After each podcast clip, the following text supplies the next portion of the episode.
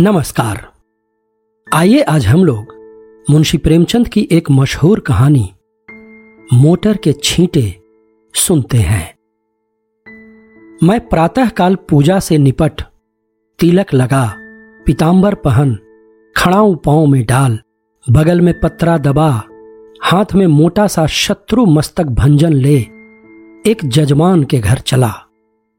विवाह की साइत विचारनी थी कम से कम एक कलदार का डोल था, जलपान ऊपर से, और मेरा जलपान मामूली जलपान नहीं है। बाबुओं को तो मुझे निमंत्रित करने की हिम्मत ही नहीं पड़ती। उनके महीने भर का नाश्ता मेरा एक दिन का जलपान है। इस विषय में तो हम अपने सेठों साहूकारों के कायल हैं। ऐसा खिलाते हैं, ऐसा खिलाते हैं, और इतने खुले मन से कि चोला आनंदित हो उठता है। जजमान का दिल देखकर ही मैं उनका निमंत्रण स्वीकार करता हूँ। खिलाते समय किसी ने रोनी सूरत बनाई और मेरी क्षुधा गायब हुई। रोकर किसी ने खिलाया तो क्या खिलाया?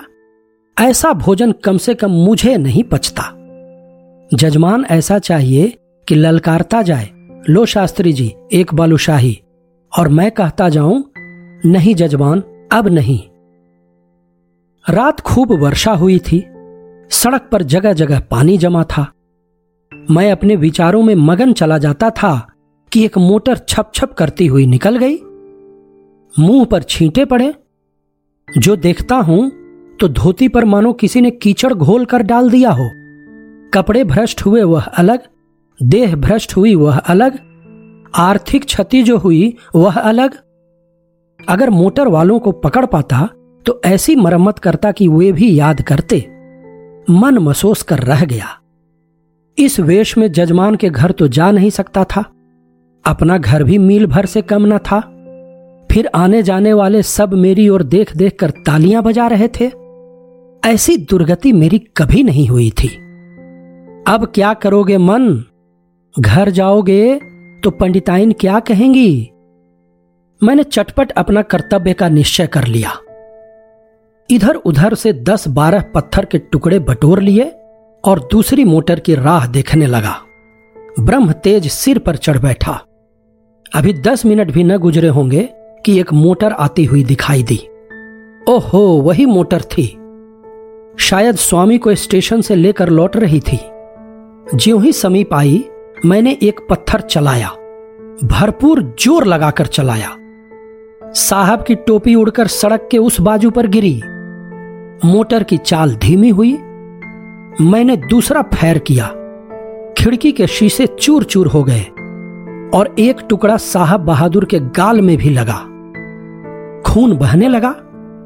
मोटर रुकी और साहब उतरकर मेरी तरफ़ आए और घुस्सा तान कर बोले, सुअर, हम तुमको पुलिस में देगा।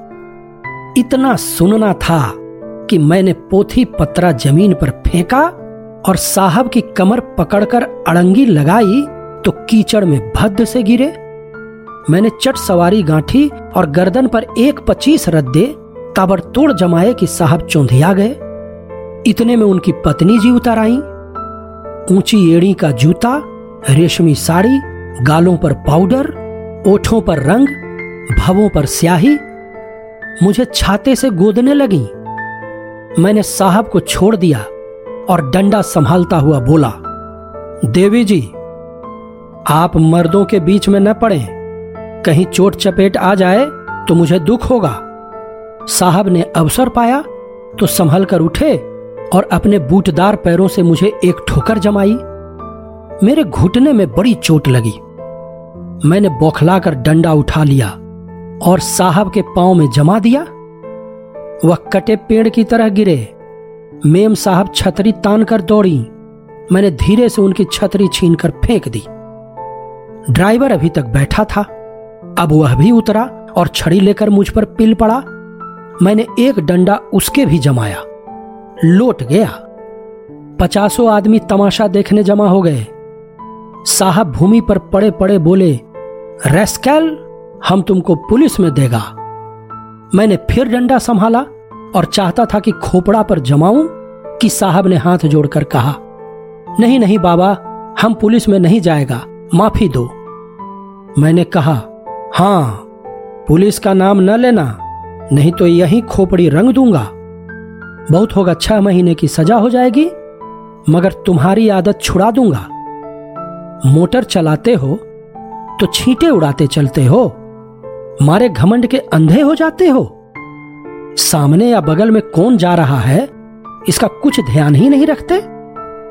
एक दर्शक ने आलोचना की। अरे महाराज, मोटर वाले जानबूझकर छींटे उड़ाते हैं, और जब आदमी लथपथ हो जाता है तो सब उसका तमाशा देखते हैं, और खूब हँसते हैं। आपने बड़ा अच्छा किया कि एक को ठीक कर दिया। मैंने साहब को ललकार कर कहा, सुनता है कुछ? जनता क्या कहती है? साहब ने उस आदमी की ओर लाल लाल आँखों से देखकर कहा, तुम झूठ बोलता है, बिल्कुल झूठ बोलता है। मैंने डांटा, अभी तुम्हारी हेकड़ी कम नहीं हुई, आऊँ फिर और दू एक सोटा कसके? साहब ने घिघिया कर कहा, अरे नहीं बाबा, सच बोलता है, सच बोलता है। अब तो खुश हुआ? दूसरा दर्शक बोला, अभी जो चाहे कह दें, लेकिन ज्यों ही गाड़ी पर बैठे, फिर वही हरकत शुरू कर देंगे? गाड़ी पर बैठते ही सब अपने को नवाब का नाती समझने लगते हैं।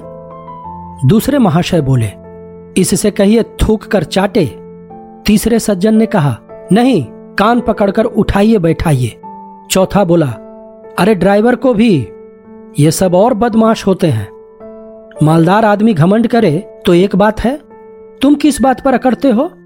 चक्कर हाथ में लिया और आँखों पर पर्दा पड़ा? मैंने यह प्रस्ताव स्वीकार किया। ड्राइवर और मालिक दोनों ही को कान पकड़कर उठना बैठना चाहिए और मेम साहब गिने। सुनो मेम साहब, तुमको गिनना होगा। पूरी सौ बैठकें। एक भी कम नहीं, ज़्यादा जितनी चाहे हो जाएँ। दो आदमियों ने साहब का हाथ पकड़कर उठाया। दो ने ड्राइवर महोदय का। ड्राइवर बेचारे की टांग में चोट थी, फिर भी वह बैठकें लगाने लगा। साहब की अकड़ अभी काफ़ी थी। आप लेट गए और उल जलूल बकने लगे। मैं उस समय रुद्र बना हुआ था। दिल में ठान लिया था कि इससे बिना सौ बैठके लगवाए न छोड़ूँगा। चार आदमियों को हुक्म दिया कि गाड़ी को ढकेल कर सड़क के नीचे गिरा दो। हुक्म की देर थी।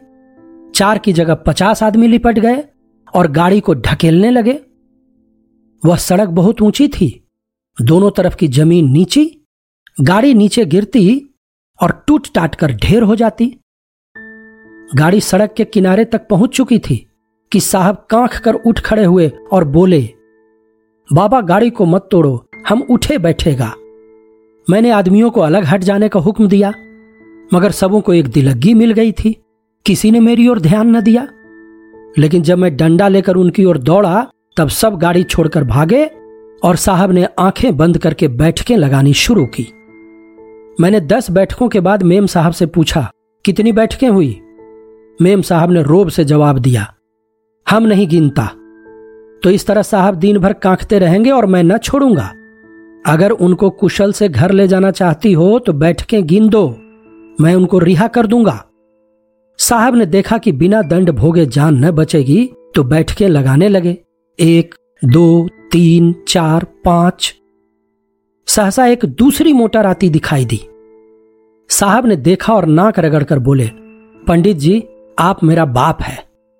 मुझ पर दया करो, अब हम कभी मोटर पर न बैठेंगे। मुझे भी दया आ गया। बोला, नहीं, मोटर पर बैठने से मैं नहीं रोकता। इतना ही कहता हूँ कि मोटर पर बैठकर भी आदमियों को आदमी समझो। दूसरी गाड़ी तेज चली आती थी। मैंने इशारा किया सब आदमियों ने दो दो पत्थर उठा लिए। उस गाड़ी का मालिक स्वयं ड्राइव कर रहा था। गाड़ी धीमी करके धीरे से सरक जाना चाहता था कि मैंने बढ़कर उसके दोनों कान पकड़े और खूब ज़ोर से हिलाकर और दोनों गालों पर एक एक पड़ाका देकर बोला, गाड़ी से छींटा न उड़ाया करो, समझे? चुपके से चले जाओ। या महोदय बकझक तो करते रहे, मगर एक सौ आदमियों को पत्थर लिए खड़ा देखा तो बिना कान पूछ डुलाए चलते हुए उनके जाने के एक ही मिनट बाद दूसरी गाड़ी आई। मैंने पचास आदमियों को राह रोक लेने का हुक्म दिया। गाड़ी रुक गई। मैंने उन्हें भी चार पड़ाके देकर विदा किया। मगर यह बेचारे भले आदमी थे। मज़े से चांटे खाकर चलते हुए। सहसा एक आदमी ने कहा, पुलिस आ रही है और सबके सब हुर्र हो गए। मैं भी सड़क के नीचे उतर गया और एक गली में घुसकर गायब हो गया।